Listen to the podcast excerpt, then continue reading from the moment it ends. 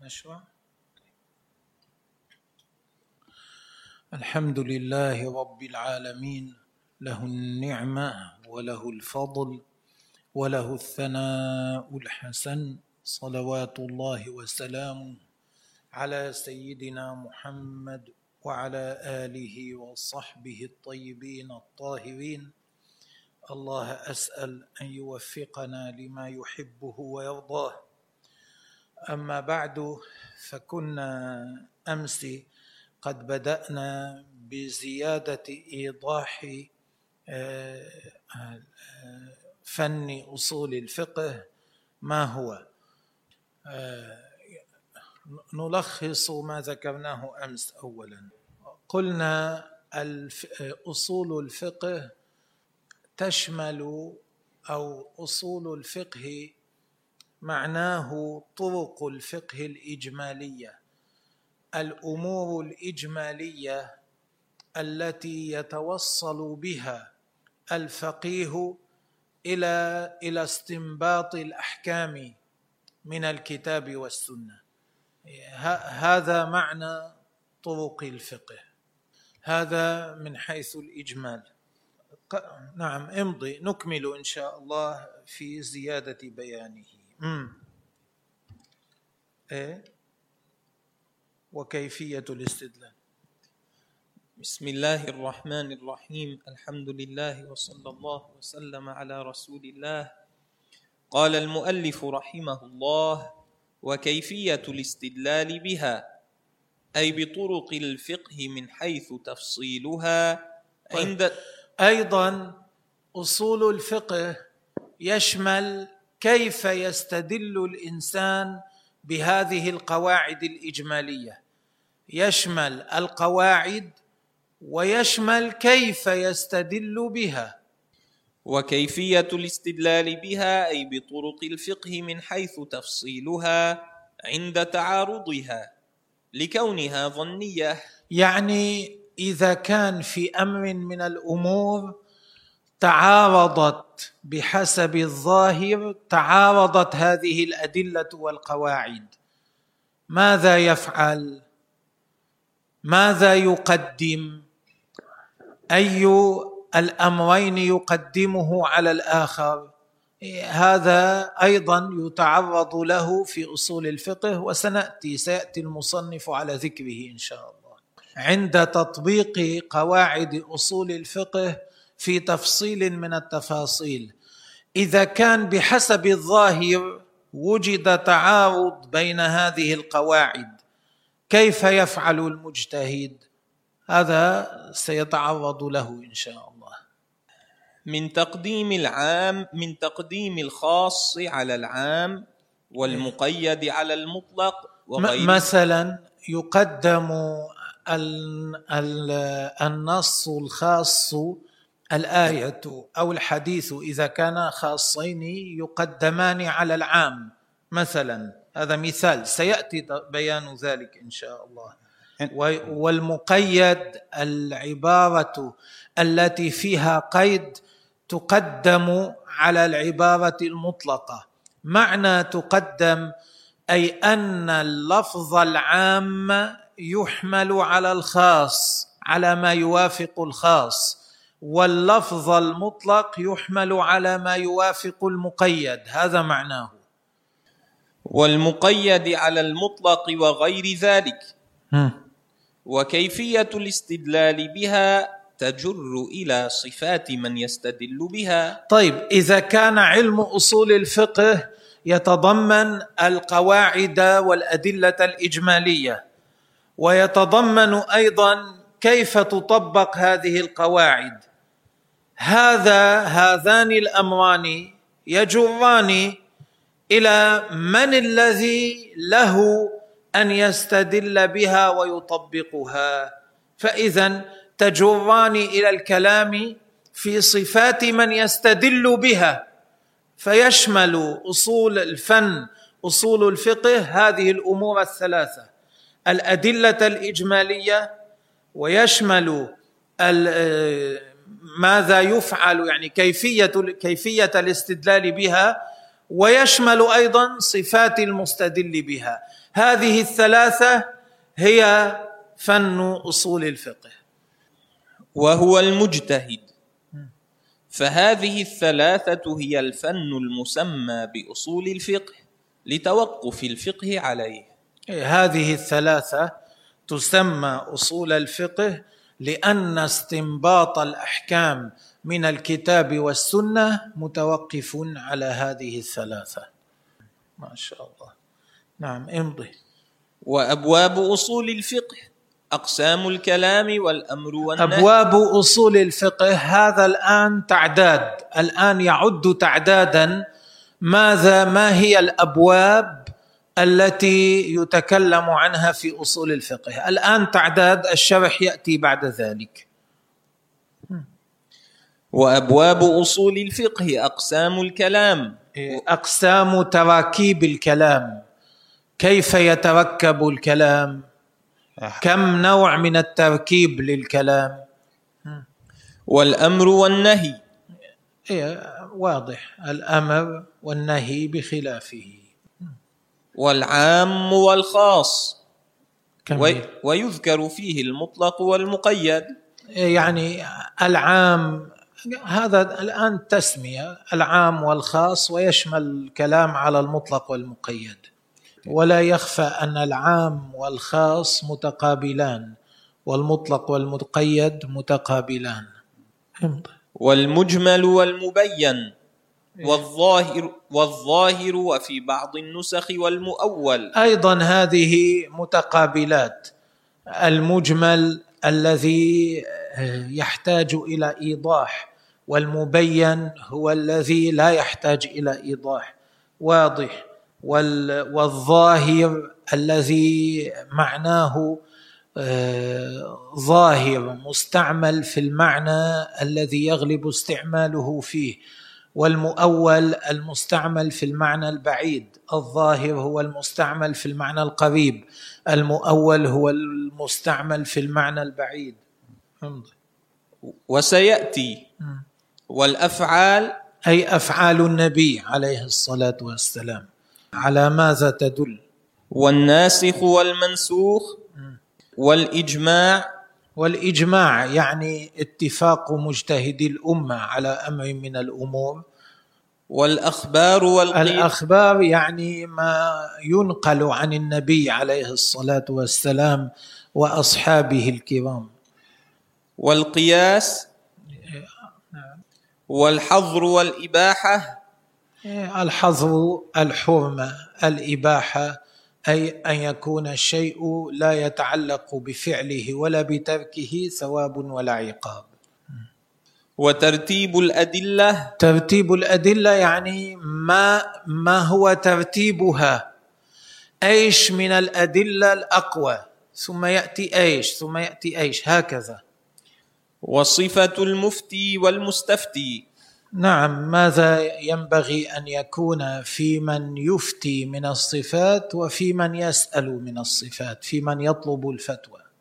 وأحكام المجتهدين. وأحكام تتعلق بأهل الاجتهاد غير هذا. نعم. فأما أقسام الكلام فأقل ما يتركب منه الكلام اسمان. هذه العبارة فيها ما فيها. لأنه إيش يقول؟ يقول فأما أقسام الكلام فأقل ما يتركب منه الكلام اسمان إلى آخره. لكن أقل ما يتركب منه الكلام اثنان ليس من أقسام الكلام. كان الأحسن لو قال فأما الكلام فأقل ما يتركب منه اسمان إلى آخره. لأن أقل ما يتركب منه الكلام هذا ليس من أقسامه. امضي. نحو زيد. أعيد أعيد فأما. فأما أقسام الكلام فأما أقسام الكلام فأقل ما يتركب منه الكلام اسمان. نحو زيد قائم. الكلام في لغة العرب أقل ما يتركب منه أن يكون من اسمين. مثل زيد قائم. زيد قائم. هم. امضي. أو اسم وفعل نحو قام زيد؟ إيه، قام فعل وزيد فاعله. يعني من فعل وفاعل. امضي. أو فعل وحرف نحو ما قام. أثبته بعضهم ولم يعد الضمير في قام الراجع إلى زيد مثلا لعدم ظهوره والجمهور على عده كلمة. ذكر أيضا أن من أقسام من أقل أقسام الكلام آه، فعل وحرف مثل ما هذه أداة نفي وقام فعل. لكن في الحقيقة هذا ليس كلمتين هذا ثلاث كلمات لأن التقدير ما قام هو لو لم يلفظ هو لكنه مقدر فيدخل في الحساب. لا يهمل لا يسقط من الحساب لأنه يحتاج إليه في إثبات المعنى. ما قام يوجد ضمير مستتر هذا الضمير مهما كان لا بد من إدخاله في الحساب. لو كان المصنف هنا ما أدخله لكن الراجح إدخاله في الحساب فيكون ثلاثة فتكون ثلاث كلمات الحرف والفعل والاسم الذي هو الضمير المستتر نعم. أو اسم وحرف وذلك في النداء نحو يا زيد. و- يا زيد يا حرف نداء زيد منادى. لكن امضي امضي. أه؟ وإن كان المعنى أدعو أو أنادي زيدا. لكن هذا في الحقيقة فعل واسم لأن يا معناها أنادي. يا زيد معناه أنادي زيدا. نعم. من حيث المعنى كأنه فعل واسم. فعل وفاعل ومفعول به. هكذا. من حيث الحقيقة من حيث المعنى. أما من حيث اللفظ صحيح. حرف واسم. حرف نداء واسم منادى. هذا الذي عده هذا الذي عده الجويني من حيث اللفظ أقل ما يتركب منه الكلام. أما جميع الصور التي يتركب منها الكلام قال بعضهم ستة من غير نظر إلى أقل وأكثر. اسمان وفعل واسم وفعل واسمان وفعل وثلاثة أسماء وفعل وأربعة أسماء وجملتان الأولى منهما شرط والثانية جزاؤه. وكذلك جملتان الأولى قسم والثاني جوابه وجزاؤه. ولم يذكر ما ترك هذا العالم لم يذكر ما تركب من حرف واسمين ومن حرف واسم وفعل. فهذه الصور الثمانية هي كل الصور التي يتركب منها الكلام. يعني من حيث الظاهر من حيث ألفاظه. من حيث الألفاظ ليس الكلام من حيث المعاني. نعم. والكلام ينقسم إلى أمر ونهي. من ناحية أخرى الكلام ينقسم إلى أمر ونهي. يعني تبين مما تقدم أن الكلام يتركب من اسم وفعل وحرف. هذا هذه هي أن الكلمات الثلاث التي يتركب منها الكلام. إيه، فإذا هذه أقسام الكلام الثلاثة. هذا من حيث التركيب. لكن ينقسم أيضا إلى أمر ونهي. من أقسامه أيضا الأمر والنهي. من حيث المعنى ينقسم يدخل في أقسامه الأمر والنهي. امضي. نحو. نحو قم ولا تقعد. قم أمر لا تقعد نهي. في الحالين في الحالين أنت تطلب طلبا. في حال الأمر وفي حال النهي أنت تطلب طلبا. لكن في حال الأمر تطلب أن يفعل الآخر المأمور فعلا. وفي حال النهي تطلب ألا يفعل.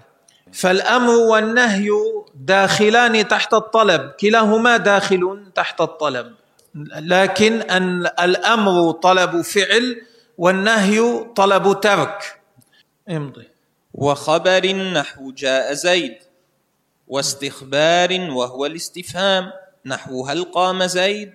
فيقال نعم أو لا. ومن أقسام الكلام أيضا الخبر. الخبر ما تخبر به عن شيء.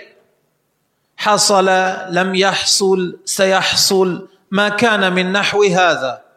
آه، فلان وصف لأمر كل هذا يقال له خبر. ومن أقسامه أيضا الاستخبار وهو طلب الإخبار الاستفهام. تطلب من شخص أن يخبرك شيئا تستفهم عن شيء. تطلب منه أن يخبرك شيئا. هذا يقال له استخبار. فاذا في الحقيقة يرجع أقسام الكلام من حيث المعنى إلى قسمين اثنين. إما طلب أو خبر. أي الطلب إما أن يكون طلب فعل فهو الأمر أو طلب ترك فهو النهي أو طلب إفادة وإفهام وإخبار فهو الاستخبار. الطلب ثلاثة أقسام. امضي. قال رحمه الله وينقسم أيضا إلى تمن نحو ليت الشباب يعود وعرض نحو ألا تنزل عندنا وقسم نحو والله لأفعلن كذا. طيب ومن حيثية أخرى أيضا من أقسام الكلام التمني. كما قال الشاعر ألا ليت الشباب يعود يوما فأخبره بما فعل المشيب. ليت الشباب يعود هذا تمن. وعرض ذكرت قرأت. والثاني هو عرض. العرض يعني أن تعرض على إنسان أن يفعل فعلا. ألا تنزل عندنا أدعوك احثك أن تنزل عندنا. يا ليت أنا أريدك أن تنزل عندنا. والثالث القسم كما يقول الإنسان والله لأفعلن كذا أو والله ما فعلت كذا. ولا يخفى أن النوعين الأولين داخلين تحت الطلب والنوع الثالث داخل تحت الخبر. ومن وجه آخر ينقسم إلى حقيقة ومجاز. وإذا نظرنا أيضا من ناحية أخرى الكلام ينقسم إلى حقيقة ومجاز. سنشرح ما هما إن شاء الله. قبل أن ننتقل يعني أرجع بكم إلى ما تقدم ذكره يعني باختصار الكلام ما, ما تقدم الكلام إما طلب أو لا. إذا كان طلبا فهو إما أمر أو نهي أو استخبار.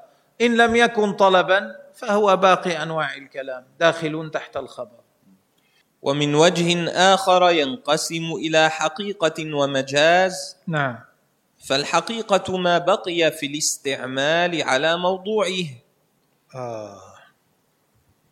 الكلام في لغة العرب إما حقيقة وإما مجاز. معنى ذلك أن الكلمات في لغة العرب في الأصل كل لفظ وضع بإزاء معنى. كل لفظ في اللغة في الأصل هو للدلالة على معنى. الأمر الأصلي منه الدلالة على معنى معين. كل كلمة في لغة العرب في الأصل في الأصل موضوعة بإزاء معنى. أي تدل على معنى معين. هذا استعمال إذا استعملت الكلمة اللفظ للدلالة على المعنى الأصلي هذا يقال له حقيقة. هذا اللفظ المستعمل في المعنى الأصلي يقال له حقيقة. أما إذا استعملت اللفظ للدلالة على معنى آخر له علاقة بالمعنى الأصلي لكنه ليس هو المعنى الأصلي. هذا يقال له مجاز الكلمة إذا استعملتها في غير المعنى الأصلي يقال لها مجاز. امضي. فالحقيقة ما بقي في الاستعمال على موضوعه. إيه، هذه الحقيقة اللغوية. الحقيقة اللغوية هذه هي هذه هي. امضي. وقيل ما استعمل فيما اصطلح عليه من المخاطبة. وإن لم يبق على موضوعه. لا وإن لم يبق على موضوعه كالصلاة الآن يذكر أنه مجاز. كالصلاة في الهيئة المخصوصة فإنه لم يبق على موضوعه اللغوي وهو الدعاء بخير. والدابة. والدابة لذات الأربع كالحمار فإنه لم يبق على موضوعه وهو ما يدب على الأرض. والمجاز ما طيب. فاذا الحقيقة في اللغة ما ذكرناه. فإذا استعمل اللفظ مثال ذلك الصلاة. الصلاة في اللغة معناها الدعاء بخير. فإذا استعمل لفظ الصلاة بمعنى الدعاء بخير كان حقيقة لغوية. إذا استعمل بغير ذلك بمعنى الصلاة الشرعية يكون مجازا لغويا. بالنسبة للغة هذا مجاز لأن استعمال الصلاة بمعنى الصلوات الخمس وغيرها من الصلوات هذا من جملة ما وضعه الشرع وليس هو المعنى الأصلي وليس هو المعنى الأصلي في اللغة لكلمة الصلاة. إنما المعنى الأصلي مثل قوله عليه الصلاة والسلام اللهم صل على آل ابن أبي أوفى. دعا لهم بخير. الصلاة معناها الدعاء بخير. المعنى الأصلي كما عندما تقول اللهم صل على محمد. معناه تدعو لسيدنا محمد عليه الصلاة والسلام بخير. هذا يقال له حقيقة. استعمال الصلاة في المعنى الأصلي يقال له حقيقة لغوية. بالنسبة للغة في مقام اللغة هذا حقيقة. إذا استعملت الصلاة في معنى غير ذلك يكون مجازا. مجازا لغويا. مم. نعم.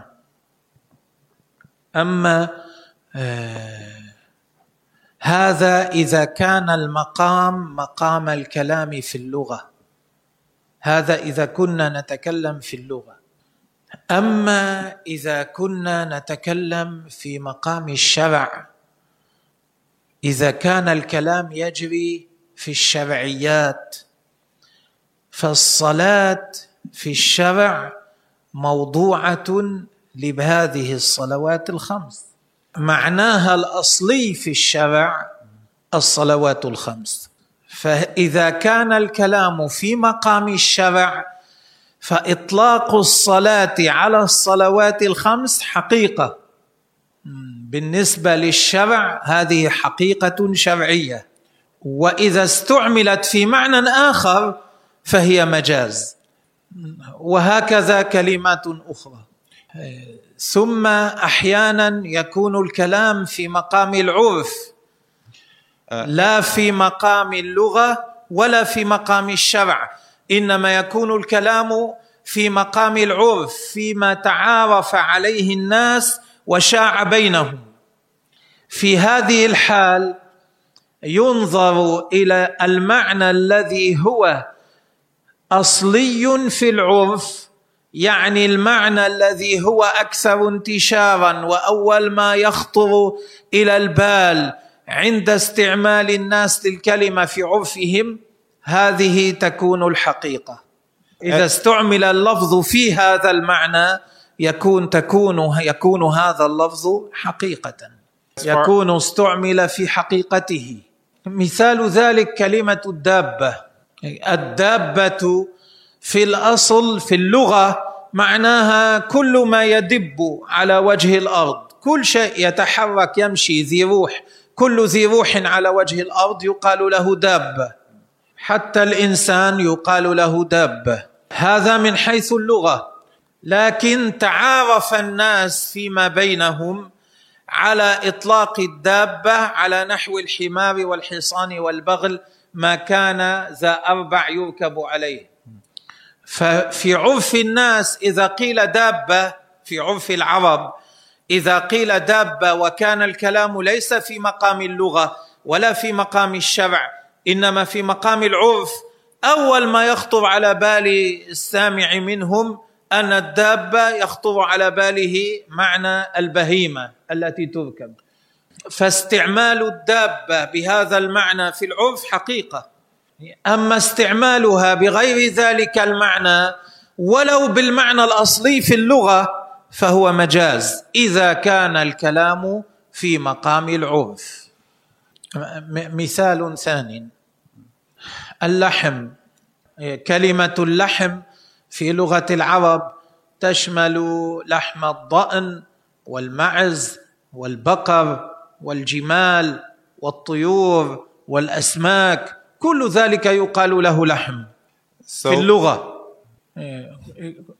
كل ذلك في لغة العرب يقال له لحم.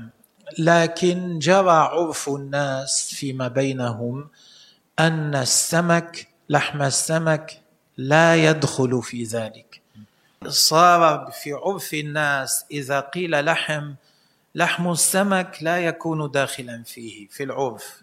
فإذا كان الكلام في في العرف ليس الكلام في مقام اللغة ولا في إذا كان الكلام في مقام العرف استعمال اللحم بمعنى لحم السمك لا يكون حقيقة إنما يكون مجازا لأنه استعمل في غير المعنى الذي هو أصلي له في العرف. لأجل هذا الذي ذكرناه بعض كثير من علماء الأصول قالوا الحقيقة هي ما استعمل في المعنى المصطلح المتعارف عليه بين المتخاطبين أو المتخاطبين. الأشخاص الذين يتكلمون مع بعضهم إذا استعملوا اللفظ في المعنى المصطلح عليه فيما بينهم يكون حقيقة. إذا استعملوه في معنى آخر يكون مجازا. هذا يشمل أنواع الحقيقة الثلاثة اللغوية والشرعية والعرفية. أيوه. وهذا هو التعريف الراجح للحقيقة. الجويني أورده على أنه رأي مرجوح. الجويني أورده في الورقات على أن الراجح الأول وهذا الثاني مرجوح والصحيح خلاف ذلك. نقف هنا. والله تعالى أعلم. إن شاء الله نراجع هذا ونزيده ايضاحا في الحصة القادمة. بارك الله فيكم وحفظكم. نهلل. لا إله إلا الله. اللهم صل على سيدنا محمد وعلى آله وصحبه وسلم.